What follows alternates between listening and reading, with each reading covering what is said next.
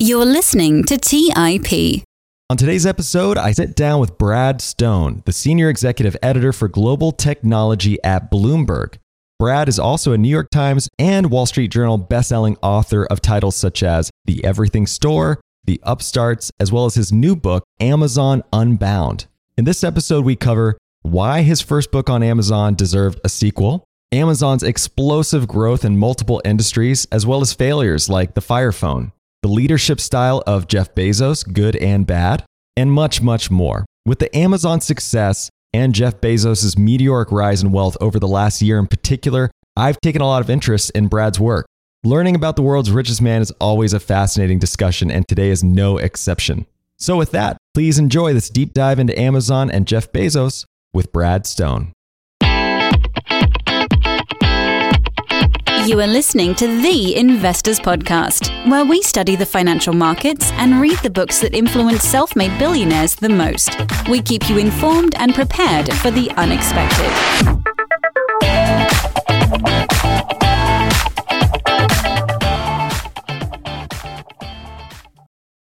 Welcome to the Investors Podcast. I'm your host, Trey Lockerbie, and today I am so excited to have with me Brad Stone. Brad, welcome back to the show. Hi, Trey. Well, I got to first of all tell you that I really enjoyed this new book of yours, Amazon Unbound. But just for some background for our audience, you've actually been on the show before. It was a while ago, it was episode 142. We discussed one of your previous books, The Upstarts. A long time ago, we did a book review of your first book called The Everything Store, all the way back on episode 11. So I encourage the audience to go back and check those out, especially if you haven't read the books yet. But back then on episode 11, Amazon was a $34 billion company and Jeff Bezos was worth a measly 16 billion or so. He was a pauper. so a lot has changed since then. So, but why don't you tell me what led you to write this sequel to The Everything Store? It was after I published The Upstarts and I was thinking about my next project. And as you mentioned, The Everything Store was really the first it was the first phase in Amazon's history. It's kind of the Old Testament, the rise in the 90s and the near fall during the dot com bust and and then the revival with Prime and the Kindle and AWS. And I guess, you know, as I was looking at it, I was thought the $50 billion company I wrote about, that cute little uh, e-commerce company, was now taking over the world. And it wasn't just a geographic expansion, but new product lines like Alexa and the Amazon Go store and AWS had become a juggernaut and Amazon was invading Hollywood. And at the same time, Bezos had kind of transformed in front of our eyes. And this was, I was deciding about this book in 2017. So it wasn't quite the transformation we see now, but it was the beginning of it, you know, and he was, he was about to be one of the five wealthiest people in the world. So I just thought, you know what? If the everything store was the mm-hmm. old testament you know there's a new testament to be written a sequel an empire strikes back or a godfather 2 and then i didn't know you know how what an opportunity that was because as i was working on the book there was hq2 and bezos's entanglement with the, the, the tabloids and then a bunch of antitrust questions and ultimately the pandemic. And so it really was even a better story than the one i told in the everything store you mentioned Bezos' transformation. What was coming to mind for me was his physical transformation. He went from being this sort of bookworm selling books to now this Terminator esque figure walking around selling anything he wants, right? So, beyond maybe the physical transformation, how else have you seen Bezos evolve since your last book? That's an interesting question. It was it was kind of the one of the main questions that I had in the book, right? How how and why has this guy changed so much? And I'll give you a couple of pieces of evidence of that change. You know, one, fighting with Donald Trump on Twitter. Two, building a luxury yacht in secret in Amsterdam, a yacht that is going to launch later this year. Bezos was never, not only was he never a yacht guy, my impression was that he would have frowned upon that kind of extravagance. He loved his private jet in the early days because it saved him time. It was all about using his time most efficiently his interest in Hollywood and throwing parties at his property in Los Angeles. So all sorts of ways that he had fundamentally changed. And I, I went in to explore that. And one of the people I talked to was Jamie Dimon, and they've been friends and colleagues on some projects. And Dimon basically said, you know, his Bezos's eyes just opened up to a larger world. Like he had been early Jeff had been so focused on Amazon and the mechanics of the business and I'm just trying to survive. And then the Bezos that we see that I write about in Amazon Unbound is someone who, you know, bit by bit starts to realize the challenges and joys of the world beyond Amazon. And it happens incrementally. It's buying the Washington Post in 2013, starting to direct Amazon into Hollywood about 2015, not not because of any vanity project, but because he needed to replace, he needed to put something else in prime because shipping wasn't going to be the differentiator that it once was. So, and then the the requests on upon him to to give more back, to do philanthropic initiatives, that starts to open his eyes up to the challenges of climate change, and then an accompanying personal change in in his life. And and I get into this a little bit in the book, even though I'd set up to write a business book. I kind of had to do it, but you know, as he's becoming more of a figure on the world stage, it became sort of clear that his his former wife, Mackenzie, wasn't really that interested in going to the parties and and hobnobbing with the celebrities and the elites in the way that Bezos seemed to enjoy. And so, of course, that accompanied another dramatic change: his divorce, the relationship with Lauren Sanchez, and now we see him sitting courtside at Wimbledon and and meeting the French president, posing in fantastic clothes and in front of the Taj Mahal. Like clearly a different guy than the early Bezos. You brought up Mackenzie, so I have to ask Mackenzie Scott, formerly of Bezos, left you a one star review of your prior book. What was that about, and, and how do you think she might rate this new book of yours? That's a fond memory. 2013, looking at the Amazon website, and the, the one star review for Mackenzie Bezos pops up. But you'd also you also might remember Trey. It wasn't the only one. Andy Jassy, who's about to be the new CEO of Amazon, he also left me a one star review. And the PR guy at the time, the head PR guy, left me a one star review. And so, what that was about was a very upset and angry Jeff Bezos trying to throw an asterisk against against the book and object to things in it that he didn't like. And I sort of understand that looking back. You know, perversely, maybe ended up helping my book a little bit. It certainly drew more attention to it. I don't think they raised anything substantive, all that substantive at the time. And I think in retrospect, like the Everything Store really did become the definitive account of the early days. We don't know and what Mackenzie Scott thinks of this book, and I presume I won't be fortunate enough to get the one star review this time. If I had to guess, I'd guess that she probably hasn't read it. It really does seem like she's moved on and is now spending her time on other things, including her philanthropy. Fair enough. And the reason I ask is mainly because that asterisk, as you mentioned, could have the potential, you know, to tarnish the reputation behind the book saying this guy didn't do his research. But if I read correctly, you did over 300 interviews for this new book. So you do plenty of research and maybe walk us through a little bit about those interviews that, that took you to this book. Well, I mean, it's always a, look, Amazon's a tough company. It's secretive. It exerts a kind of influence even on employees who have left. There's some fear there. There's a lot of fear of Bezos himself and so it's always been a mixture of going to current employees and going to former employees, finding whether people are comfortable talking off the record or on background or for the record.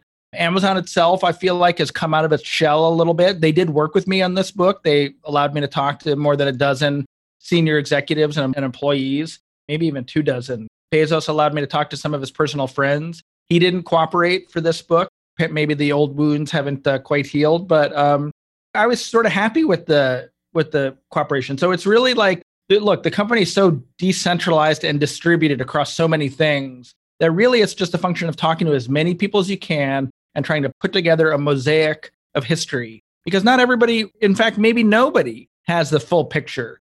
It's like a numbers game. It's trying to talk to as many people as you can. Well, Unbound is such a great name for it because not only, as you mentioned, is Amazon so decentralized in a, in a multitude of different industries, but Jeff himself has diversified a little bit, gone into different industries, space, Wall Street Journal, etc. And it's really hard to pin down Jeff Bezos for me, especially. I mean, you read about how he's a technologist and he was an old hedge fund guy. Man, how do you define Jeff Bezos? probably is the most successful business person of our age or, or most successful entrepreneur and maybe even inventor of our time. I think that's where you have to start. I do think, like, despite the current skepticism and even sort of bitterness towards him right now, and we can get into that, that ultimately he will be remembered as someone who who changed the economic landscape and not just once, but in a couple of ways. It's like a hat trick, right? It was with e commerce and then cloud computing and now Alexa. And he's and voice computing. And really all three of those things sprang not only, you know, from his mind in terms of the creation, but then managing the details of the business, you know, having the long-term vision, sponsoring the investments and being really long-term about it. So I think ultimately that's kind of how I think about him as a creator. And I think that's probably how he wants the world to, to see him as well. But it has become more complicated because there is so much skepticism about Amazon and how it exerts its market power. And I think he's probably seen now a little bit as a, as a monopolist, right? And a, maybe a, a conqueror instead of a creator. And I think he realizes that. And it's a reputation that he's laboring to change, not all that successfully, but ultimately we're gonna we're gonna evaluate his legacy on uh, based on his philanthropic contribution, and that's still a lot of work that is yet to be done. He's got two hundred billion dollars right now of a fortune to give away. Yeah, and you mentioned him sponsoring all of these endeavors over the years, and that's what I'm most blown away by because he's somehow been able to fund this behemoth through a very low margin, money losing business for, for most of the time. I mean, it's at scale now and he can change it in any way he wants. But it's really antithetical to almost every playbook we've probably ever seen in our lifetime. Well, I would say that like it wasn't, they weren't able to invest despite being unprofitable. They looked unprofitable because they were investing. And so even starting in 2005, probably after they really recover from the kind of near catastrophe of the dot com bust, Amazon was always much more profitable than it looked, but it was building new fulfillment centers and new data centers and ultimately subsidizing shipping in the form of Prime. Like it sort of every step of the way when they could have flashed a larger net income and impressed investors and had a larger short term bump in the stock price, instead they were investing. And so I have this part in Amazon Unbound where I'm quoting Steve Ballmer. I think it's in late 2014 talking on the Charlie Rose show saying they're not they're not a real company, Charlie. They don't make any money. And a couple of weeks later, Amazon announces its first quarter earnings in 2015 and they reveal the actual financials of AWS and they show a profit and the stock booms and it's the beginning of this rise to a trillion dollar market cap. It didn't just happen, but they started to reveal more about how they were operating the business. So it always was profitable and Bezos has just always been reinvesting and gambling and invent trying a lot of new things. Let's take a quick break and hear from today's sponsors. Today's episode is sponsored by Range Rover Sport. Range Rover leads by example with their dynamic design that rises to the occasion. It's got powerful on road performance and commanding all terrain capabilities, coupled with signature Range Rover refinement. The third generation Range Rover Sport is the most desirable, advanced, and dynamically capable one yet, redefining sporting luxury. It's got advanced cabin technologies such as active noise cancellation and cabin air purification, offering next level comfort and refinement. The purposeful cockpit light driving position sets the tone for a focused interior that promotes exhilarating driver engagement. Award winning Pivi Pro infotainment is at the heart of the experience and provides intuitive control of the vehicle systems. You can enjoy a dynamic drive and total comfort with optional 22 way adjustable, heated, and ventilated electric memory front seats with massage function. Design your Range Rover Sport at LandRoverUSA.com. That's LandRoverUSA.com. Have you ever wondered if there's an AI tool like ChatGPT specifically built for the stock market? A tool that not only aids you in your research and analysis process, but also allows for dynamic discussions? Today, I want to share such a tool with you called Meyka. Meyka is the AI powered stock research assistant now enhanced with real time stock data. Meyka does a lot of the heavy lifting of sifting through financial statements and company data and delivers it to you nearly instantaneously. And the best part is that it's 100% free. Try it out today and ask Meyka questions like What is the financial health of Microsoft? How much cash does Copart hold on its balance sheet? What is the return on invested capital of Adobe or millions of other prompts? Check it out today for free at Meyka.com. That's M E Y K A.com.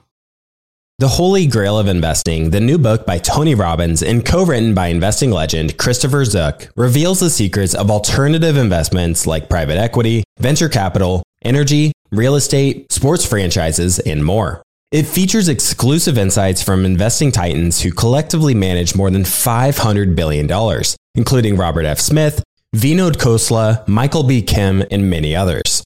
In the holy grail of investing, you'll discover how to take advantage of the trillions flowing into private equity by becoming an owner of firms that actually manage the assets and share in the revenue they generate, how to take advantage of the two to three times higher returns of private credit as an alternative or complement to bonds, how to invest in the energy evolution and ride the wave of trillions in global investments, how investments in private real estate can work as an inflationary hedge and source of tax efficient income, and how many of the world's greatest investors thrive in both good times and bad. The Holy Grail of Investing by Tony Robbins is available now wherever books are sold. All right, back to the show.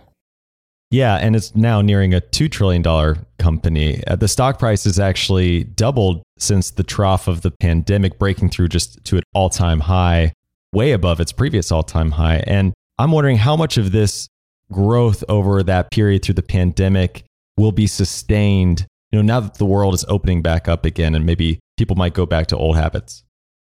Yeah, I mean, look, there could be, I'm not going to, nor can I predict the next quarter. And certainly, I think what we just saw Prime Day that seemed a little bit lackluster. And it may be because people feel like they stocked up on stuff during the pandemic and they're going to, they're going to power back. They want to spend on experiences and not more crap for their homes. But look, I actually think that most of the momentum will be preserved because you know, Amazon had a, this insane advantage during the pandemic. It, it operated, people got more dependent on it. Much of its competition had to shut its doors. And when Amazon, the revenues rose, the profits rose. And as we just talked about, what do they do with that? Well, they build more Amazon. They build more fulfillment centers closer to customers. They hire more delivery drivers, contract transportation companies. They bought more planes. They enabled more and faster Amazon. That, say what you will about the fluctuation of people's habits, but the fact that Amazon is now, because of the pandemic, in a position to offer more selection, faster Amazon Web Services, and faster delivery, they have actually extended or deepened their competitive moat. It's now even harder. And people have forged new habits during the pandemic. You know, online grocery ordering, at least in the US, hadn't really caught on before the pandemic. And now I would argue it's probably a habit for a lot of households. And Amazon, of course, is in a position to succeed. So I think that actually they come out of it looking stronger than ever and that a lot of the momentum can be preserved. Let's talk about some of the wins and losses of Amazon. There's two stories especially fascinating in the book. One is the spectacular failure of the Fire Phone, and the other was the massive success of Alexa. And we might touch on AWS as you mentioned as well. But let's just start with the failure of the Fire Phone. What went wrong there? Well, I mean, first of all, we can look back and say, was it really that much of a wound for Amazon? Bezos loves to bring it up when he was inducted in the Smithsonian Portrait Gallery. You know, this is where I start the book, his speech there, and he's talking about how many of you own the Fire Phone? And nobody does. And he talks about how his life is, has been built on failures.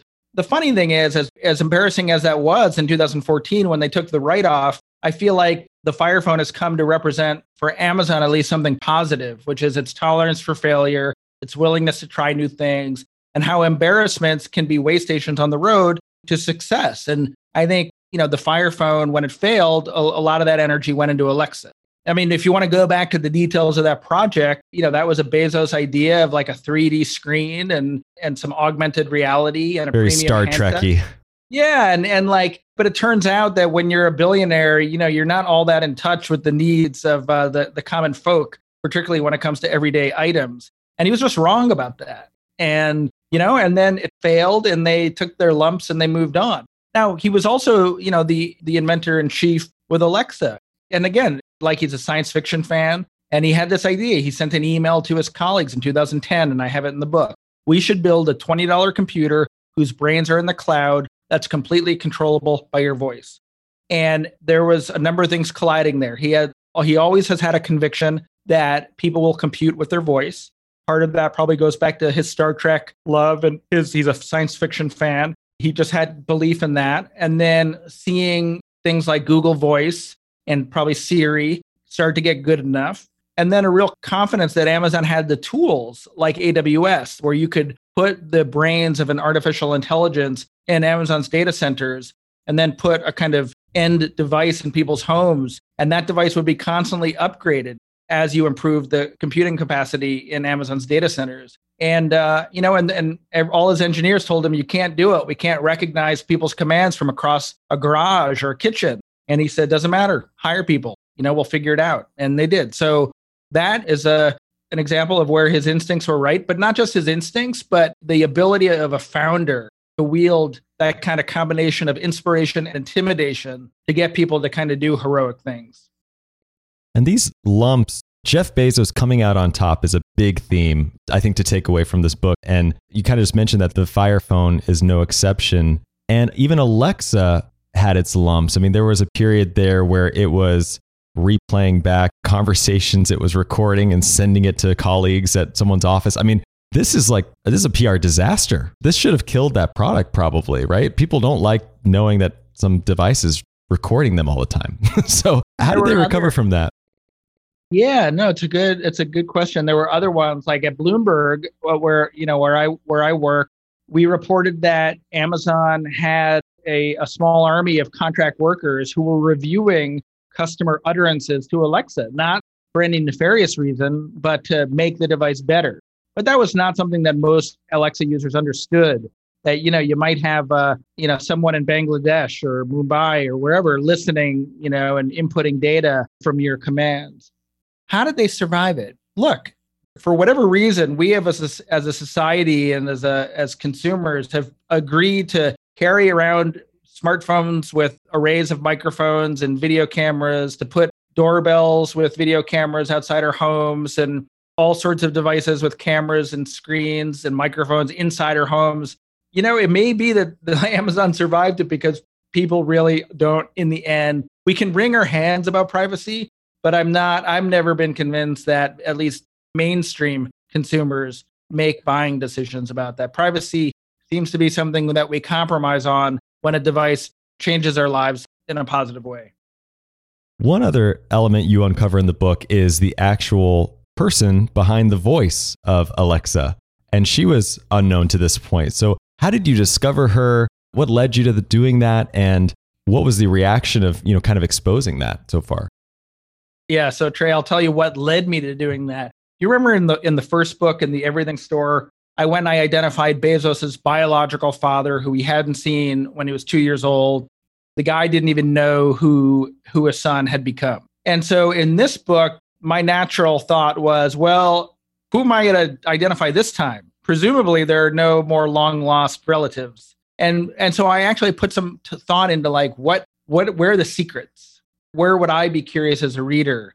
And I had remembered, yes, yeah, Siri, the voice of Siri had been identified many years ago, and she hadn't even known that Apple was using her voice as the uh, the basis for Siri. And I thought, you know, that's interesting. I had assumed it was a synthetic voice, but the Siri revelation learned that okay, no, these are voice actors or actresses, and the technology companies mix and match their voice to produce the answers.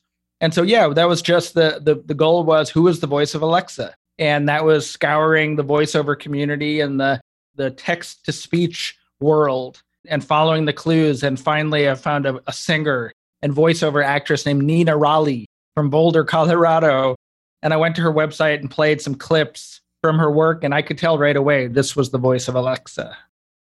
And I'm presuming that she knows she's the voice of Alexa, unlike the Siri artist? Well, um, I should say that uh, when I reached her to explain my revelation to her, she wasn't able to talk. But yes, I think that unlike the Siri and I'm completely blanking on her name right now, the voice of Siri. We can Google it. But that was a very unusual situation where she had she had recorded something, I think, for a company called Scansoft, and then it was acquired and acquired, and then Siri, when it was a startup, picked it up. And no, my impression from my reporting was that the voice of Alexa is not an employee of Amazon, but is a contractor who spends much of her time, you know, recording new things for the company.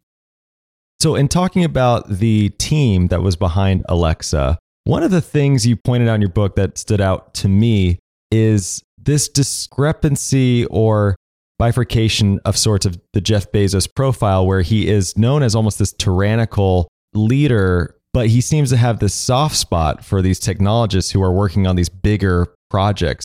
Well, I think, yeah, in, in the first book, it's a really a picture of, of Bezos, almost a micromanager, managing very closely all parts of the business. And of course, now you know the company is so big that he can't he can't possibly distribute his time in an efficient way if he's going to manage like that. And you know, so when I started to do this research, I was immediately struck by folks who I talked to in Amazon Web Services or retail, the marketplace, logistics, who said, maybe we talk to Jeff once or twice a year, but he really doesn't, not only does he not have much to do with this business, but he, he can't possibly even understand the complexity of it. And then there were other businesses, the Amazon Studios folks, or Alexa, or the Amazon Go folks, or even today, like some of the folks who work on the healthcare initiatives, who are like, yeah, we met with them before launch. We were meeting with them every day or three times a week it made me realize kind of how he operates at a very high altitude for the older businesses with the capable deputies that have become really complex, and at a low altitude, close to the ground, watching over the details on the new thing. And that's actually why Trey, when he says he's going to become executive chairman, but still stay at the company and involved in the new projects, I tend to think, you know, it's interesting. I wonder how much will really change because that is the way he's sort of been running the company. And I do expect he'll continue to be the kind of loudest voice in the room, at least at the beginning. I do think it'll probably he'll probably withdraw even further over time. Let's take a quick break and hear from today's sponsors.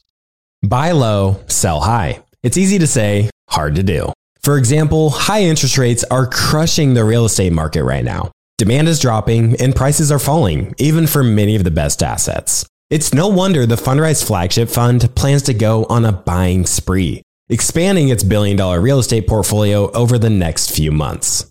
You can add the Fundrise Flagship Fund to your portfolio in just minutes with as little as $10 by visiting fundrise.com slash WSB. That's fundrise.com slash WSB. Carefully consider the investment objectives, risks, charges, and expenses of the Fundrise Flagship Fund before investing. This and other information can be found in the fund's prospectus at fundrise.com slash flagship. This is a paid advertisement. Today's show is sponsored by public.com. That's where you can earn 5.1% APY with a high yield cash account. While we can't say for certain it's the highest interest rate there is, we can say this. It's a higher rate than Robinhood, a higher rate than SoFi, a higher rate than Ally, a way higher rate than Bank of America and Chase, a higher rate than Citi, Wells Fargo, Discover, and it's a higher rate than American Express too. So if you want to start earning 5.1% APY on your cash, check out public.com. We can't say it's the highest interest rate, but it's pretty damn up there. This is a paid endorsement for public investing. 5.1% APY as of March 26, 2024, and is subject to change. A high yield cash account is a secondary brokerage account with public investing, member FINRA slash SIPC. Funds from this account are automatically deposited into partner banks where they earn a variable interest and are eligible for FDIC insurance. Neither public investing nor any of its affiliates is a bank. US only. Learn more at public.com slash disclosures slash high dash yield dash account. As many of you know, I love studying businesses and networking with business owners. The more I've studied businesses, the more I've realized that starting and scaling your business is easier than ever because of companies like Shopify. Did you know that Shopify powers 10% of all e commerce in the US? Shopify is the global force behind Allbirds, Rothy's, and Brooklinen, and millions of other entrepreneurs of every size across 175 countries. Shopify is the global commerce platform that helps you sell at every stage of your business, from their all-in-one e-commerce platform to their in-person POS system. Wherever and whatever you're selling, Shopify's got you covered. Shopify even helps you turn browsers into buyers with the internet's best converting checkout up to 36% better compared to other leading commerce platforms. What I personally love about Shopify is that it's the turnkey solution to kickstart and grow your business, and they are totally committed to giving you the necessary tools to succeed as a business owner. Plus, they have an award winning customer support team there to help you every step of the way. Because businesses that grow, grow with Shopify. Sign up for a $1 per month trial period at shopify.com slash WSB. That's all lowercase. Go to shopify.com slash WSB now to grow your business no matter what stage you're in. That's shopify.com slash WSB. All right, back to the show. Well, let's talk a little bit about that because you're right. He did announce last year that he's going to move on to be executive chairman, step away as CEO, and put Andy Jassy in his place there. Is the skeptic in some, some of the literature we've seen is that Andy Jassy is just a much more maybe lovable is not the right word, but at least, you know, not as you know what I'm saying? Like he's he's a little bit more Jeff, I would say, is getting a lot of time in the limelight. And maybe yeah. they're just looking to have someone in the role who is a little less of that. So here, here's the way I think about it. He presents a humbler target for Amazon's critics. When Bezos is sitting there talking to Congress, he's talking not as just as the CEO of Amazon, but as the wealthiest person in the world. A $200 billion fortune that epitomizes the grotesque problem of income inequality, particularly in the US. And he just can't escape that. And I think, and also, frankly, because he's the architect of some of Amazon's more heartless employment systems, there's a lot of baggage. He's like, he's been this kind of tyrannical builder with a tremendous record of success, but also a little bit of carnage in his wake. And Jassy, I mean, first of all, AWS has none of the historic baggage, you know, the problems in the fulfillment centers and the transportation network. He can come to that with a fresh perspective. But he's a humble guy, right? He doesn't he doesn't dress up. He's not flashy. He's not, as far as I know, flying around in a private jet, family man. And even though he's extraordinarily wealthy, he's he's not, you know, as explicitly, conspicuously wealthy as Bezos is. So yeah, I think actually in some weird way that might help Amazon, which has become this amazing target right now. It's like the world almost is uniformly piling on. And the way that we have in the past on Facebook and a couple years ago for Uber and I'm not saying it doesn't deserve it. There are plenty of reasons to critique Amazon, and both of my books can be read as critiques. But I do think that maybe Bezos stepping away, at least visibly, could end up helping the company. Yeah, in fact, there's actually even a, a recent article in Insider stating that Amazon churns through employees so much that the executives there are starting to worry that they'll be running out of people to hire. And even Bezos has been pretty notorious about not prioritizing employees' pay. I mean, the $15 increase was material, especially outside the US. But Jeff has gone as far as to say that if they win a best place to work award, that they fail. Do you think the overall culture will improve under the leadership of Andy yeah. Jassy? I think like one of the critiques, I think the reasonable critiques of Bezos was that he was the empathy gene was not pronounced he's a builder, he's a long-term thinker, he's a creator and inventor. But you know, he was transactional when it came to the people around him and willing to kind of churn through people, get the best out of them, and then discard them or have them move on and on to the next. And Bezos, I think, has realized the limits of that philosophy now with a million employees and has talked in his last shareholder letter about revising it. And I think Jassy will come to it with a little bit of a clean slate. But I just want to say one thing, Trey, which is this worry that the Amazon can run out of employees. I think it's like a really it's a it's a strange thing to say because Amazon has so many advantages. And one of them it's just like a ridiculous amount of resources to tap into. And of all the companies that are now struggling to staff up post pandemic in a very tight labor situation, Amazon, you know, if, if they're really facing a challenge in some part of the country, they will be the first company to go from 15 to $17 an hour to offer a signing bonus. They can all a lot of the things that I think have characterized Amazon as a as a challenging employer, the performance improvement plans, the firing workers for time off tasks, managing by algorithms, and firing a driver if they're driving too fast or taking too many left turns. I mean, going to change all that tomorrow, right? And that will be like I think that they it's probably overdue.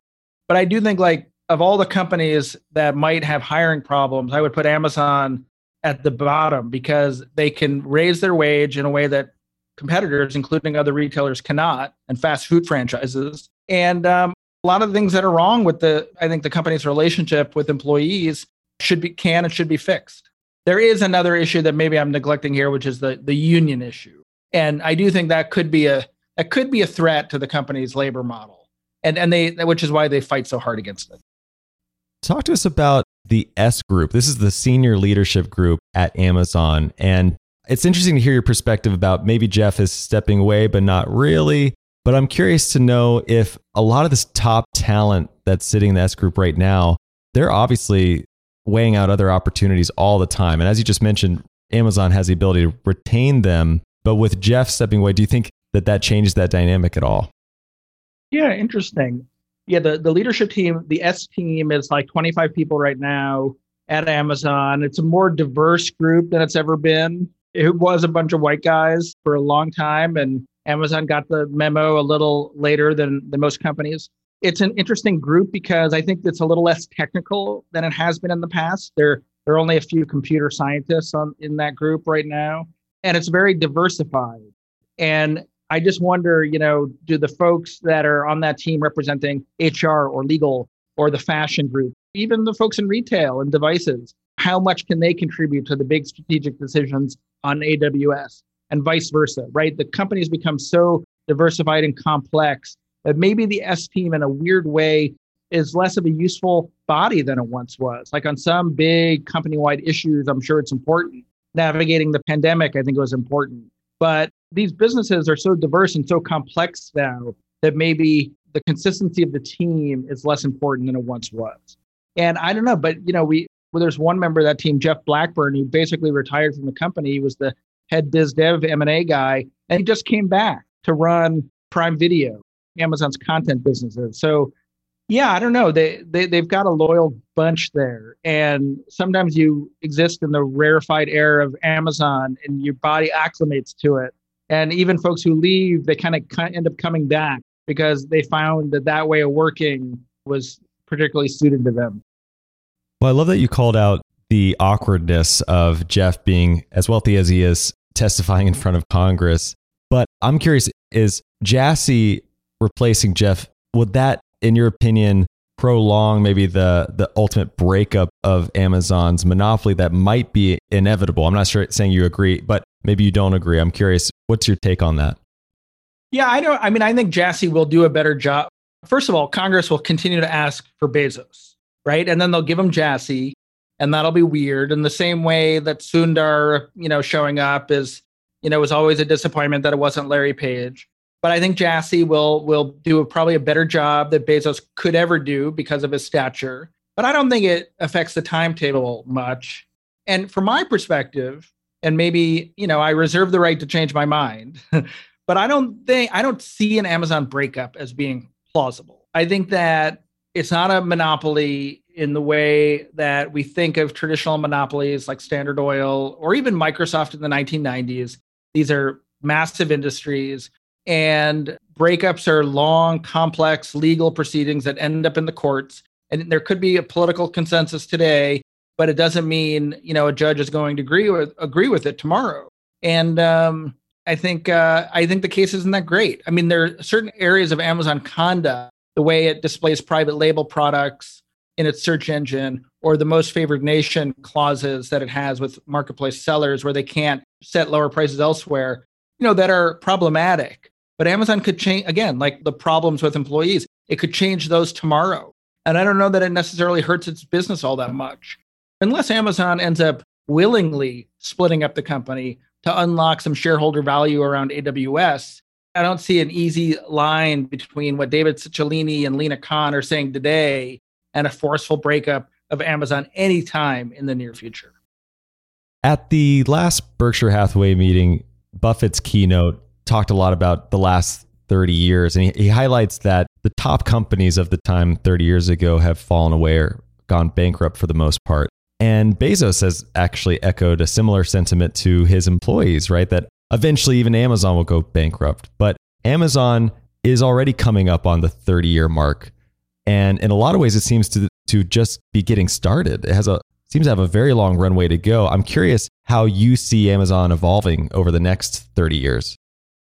The protestations of doom that Bezos makes about being a day two company and the 30 year expiration date, I think are motivational, right? There's nothing in the near future. If anything, Amazon, the boulder is, is rolling faster downhill right now. And, and we're going to see Amazon opening grocery stores and getting into healthcare and doing other things that, if anything, just strengthen the frequency and relationship it has with customers.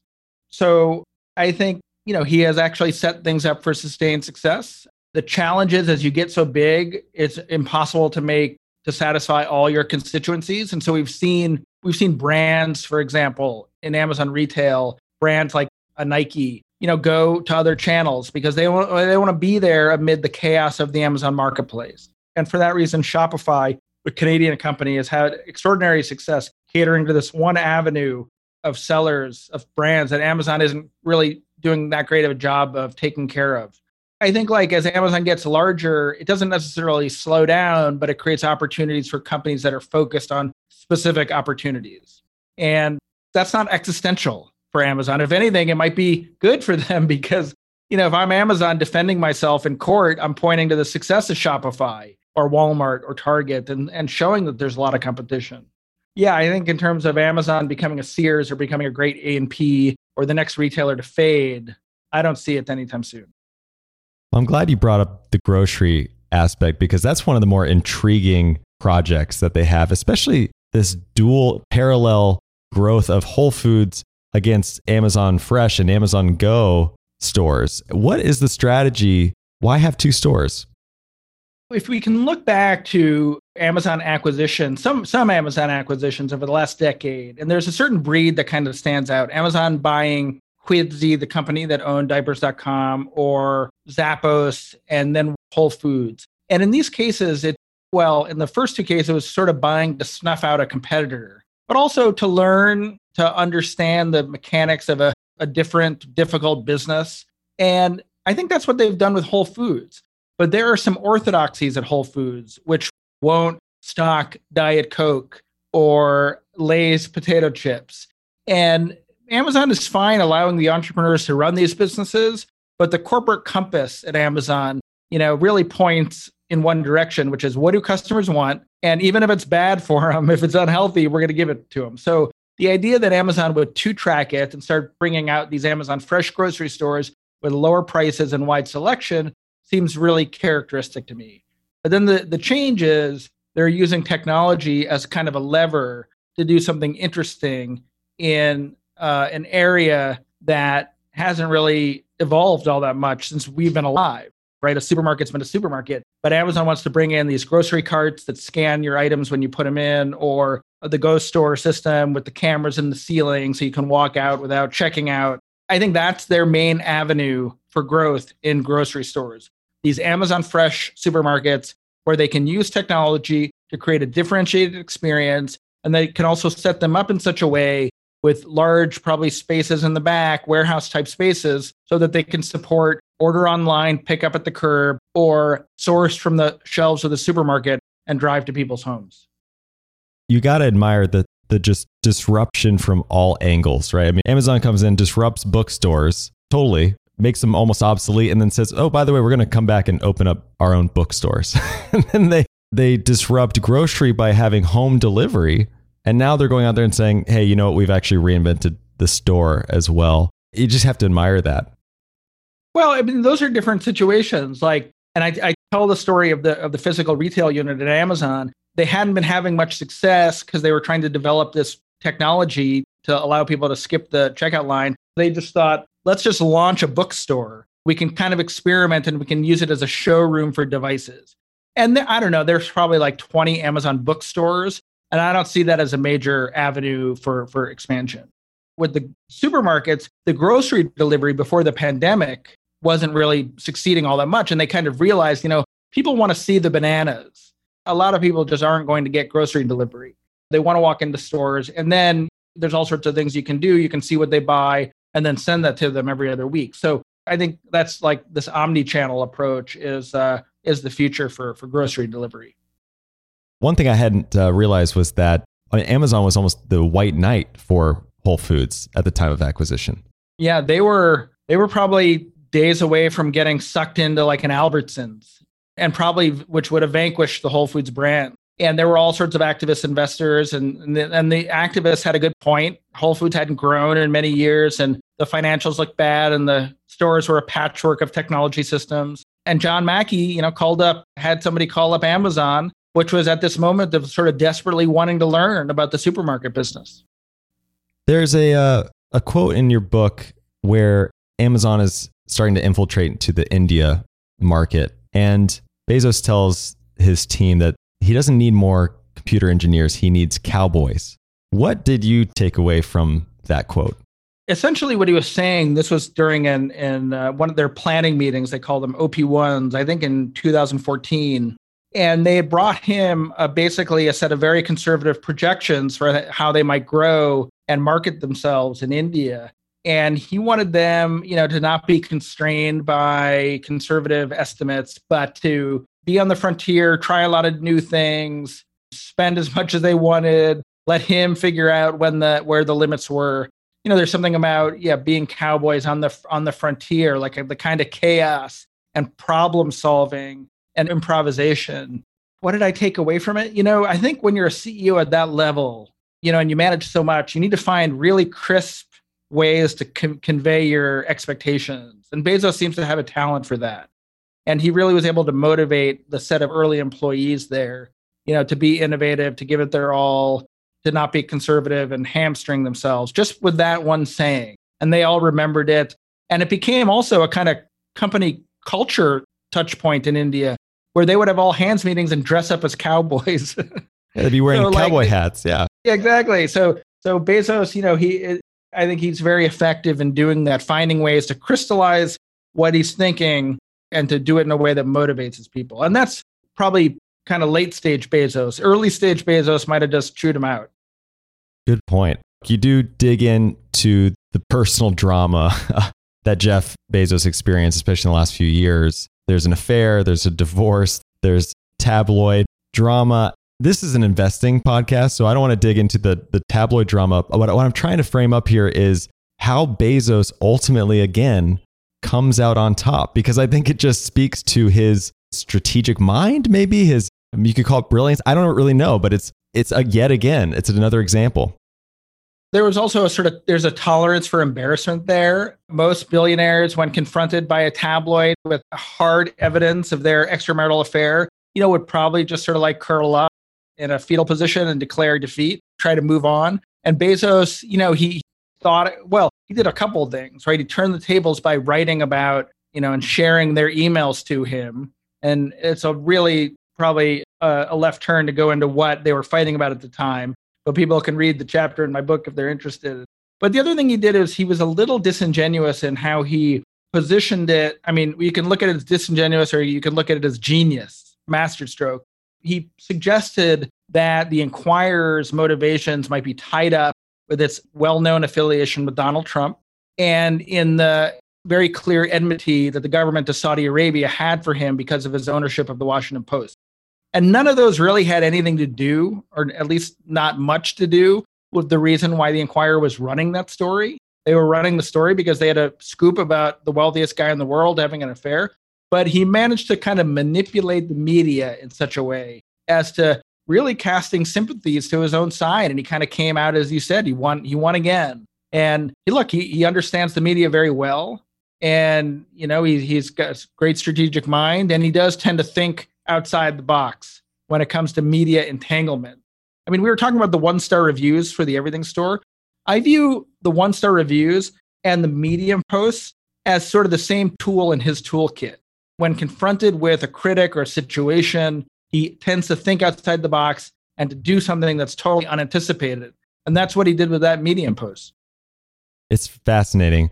You know, you've written now two books on Amazon and learned probably more than most people, you know, through this process about the species that is Amazon, the species that is Jeff Bezos. While I was reading it, I was just, I kept thinking back to this story of when Bill Gates and Warren Buffett met for the first time. And Gates' father apparently asked them, you know, in one word, what would you say most attributes to your success? And both of them answered with the word focus. Bezos has been able to grow multiple billion dollar empires using this Amazon platform, but also he's running now Blue Origin and the Wall Street Journal. And he has somehow balanced that kind of innovation and distractions, I guess you would say, with a certain amount of focus. I'm just baffled by it, quite honestly. And I'm just curious after everything you've studied and researched on Bezos and Amazon, what is your biggest takeaway? What is what is Jeff's superpower in all of this? I think focus is a is a great one. I don't know if it's the most important one, but this is a trait that Jassy has too, and probably all the top Amazon executives have. The ability to sit in a meeting in meetings for 10 hours and every meeting starts with the reading of a six page document that's chock full of dense numbers and technical terms and business strategies.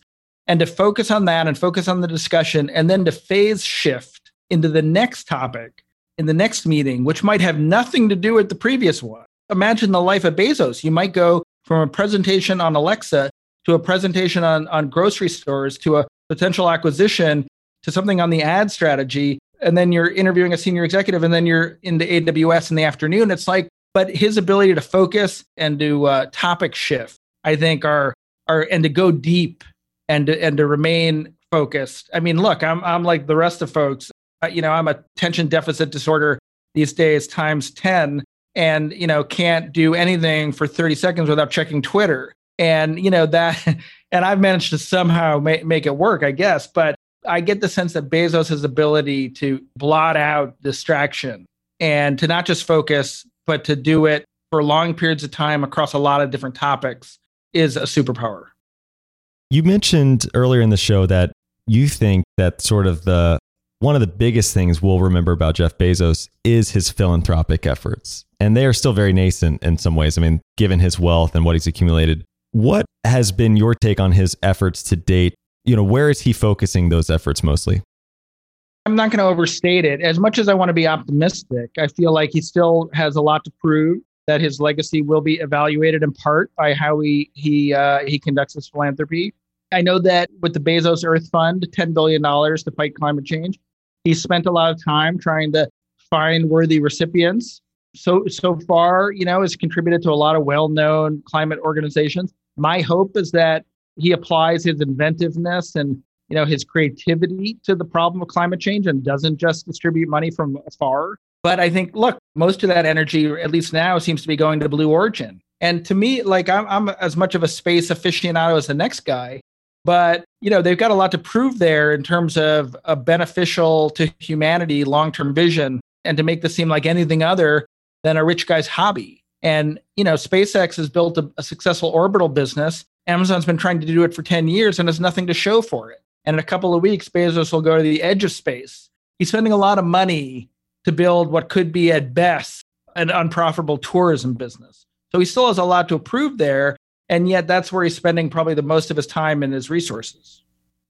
All right, Brad. Well, if I have to ask, this is the sequel. This is The Empire Strikes Back. Is there a Return of the Jedi coming? Is there a third book on Amazon in the works? I suppose in 10 years, if I reflect back in the same way that I did at the beginning of this book, and it seemed like there was another chapter, and it was because Bezos had done extraordinary things in space or with philanthropy, and the Amazon story had remained interesting and dynamic. I guess I could see it at this point. I'm ready to think about something else, I have to say. And as, as interesting as the Amazon story is, you know, after two books, it's a lot of time thinking about one company and one guy.